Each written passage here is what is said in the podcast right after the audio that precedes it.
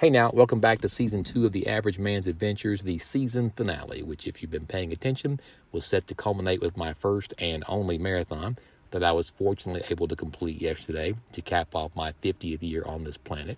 It is the thankful end of 16 weeks of training for me and the likely thankful end of hearing about it for you.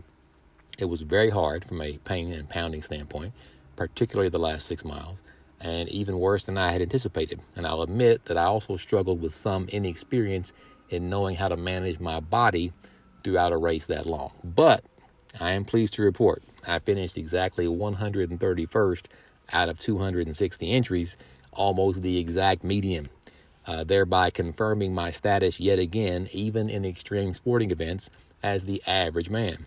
My reputation and the theme of this podcast remains intact. So, last week we revisited the idea of legacy, what a person leaves behind with all of their efforts and experiences, some of which led to this podcast in the first place.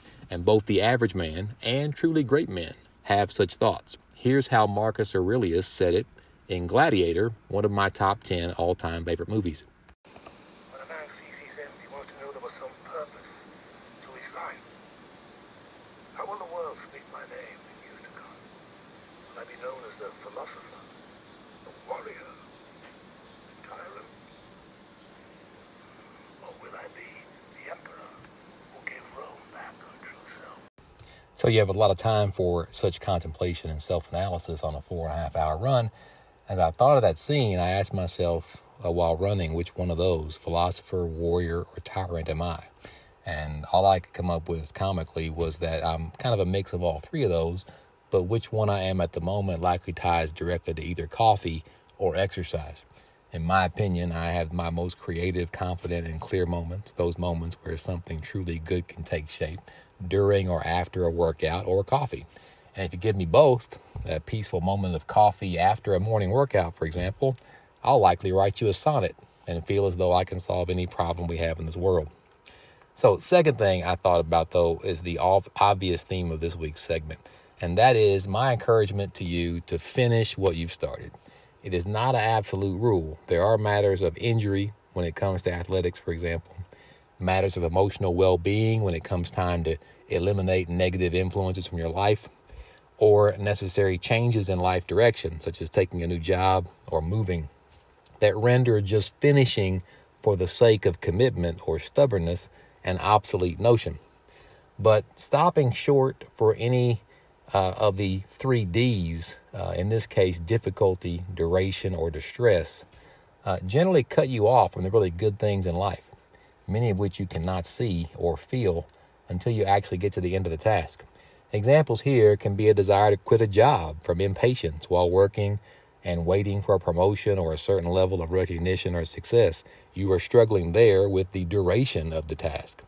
It can be losing focus on what's important during a time of panic or anxiety, such as people that have neglected their family or health and failed to continue to work hard each day during this COVID 19 pandemic or the recent political unrest we've had. Uh, this is breaking down on your commitments under distress. Or, as in the obvious case of the marathon, there are moments when doubt crept in due to pain that maybe it was too far or too much, but you don't want that difficulty to keep you from the best results from all your efforts. A scene from the old movie Young Guns came to mind uh, as Emilio Estevez, playing Billy the Kid, explained that to his friends when surrounded by enemies on all sides.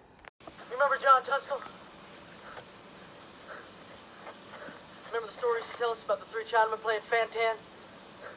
Someone runs up to him and says, Hey, the world is coming to an end. First one says, Well, I best go to the mission and pray. And the second one says, Well, hell, I'm gonna go buy me a case of mezcal and six whores. And the third one says, Well, I shall finish the game. I shall finish the game, Doc.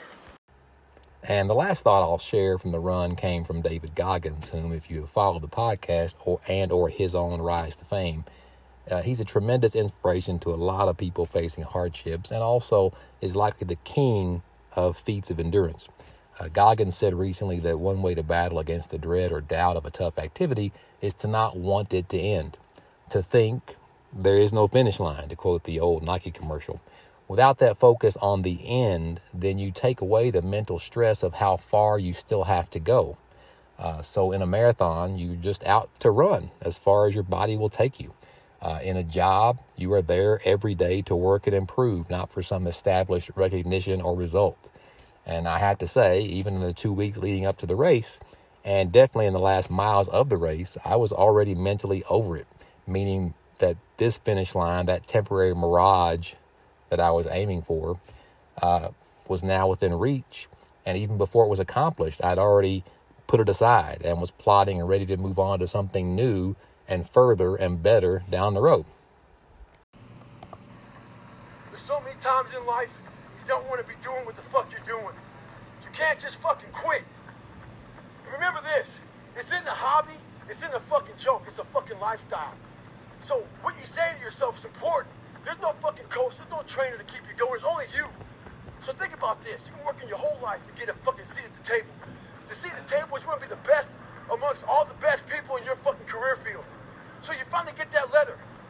It's steak, lobster, it's a big dinner. Everybody's showing up, dressed to the nines.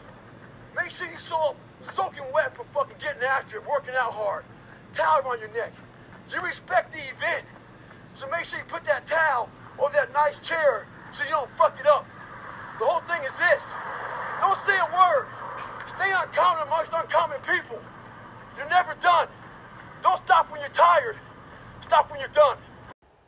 Yes, I know Goggins says it better than me, and that's why I'm average and he's famous. But that's your medicine for the week. Here now is your Kool Aid to wash it down. Applying all those thoughts to this week's Turtle on the Fence post, which is your Monday Night Football pick that you see and know is there, but you can't always explain how it came to be.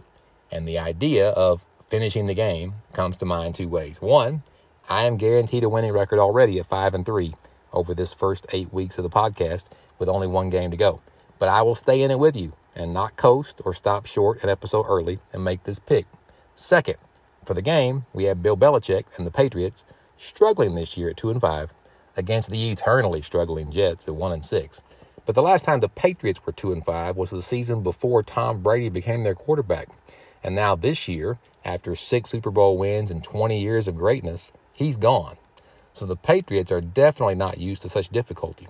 The losing record, they could panic under distress of not having the same quarterback play they always relied upon, and they could give up on the duration and grind of the season now that looks like it will not amount to the playoffs or anything great.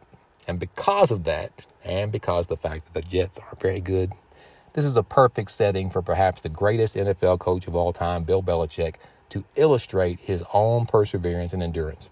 He will, as the saying goes, finish the game. He will coach this week with the same work ethic and planning and expectations as always, and he will push the Patriots this week's Tony's Turtle on the Fence post through for the win. So, marathon over, season two of the podcast over, but the average man's adventures are not over. We will take a couple of weeks off for Thanksgiving break and find you back here on December 6th. Until then, if someone asks you or if you think about giving up on the job at hand, quote them the final scene from The Gladiator like I do.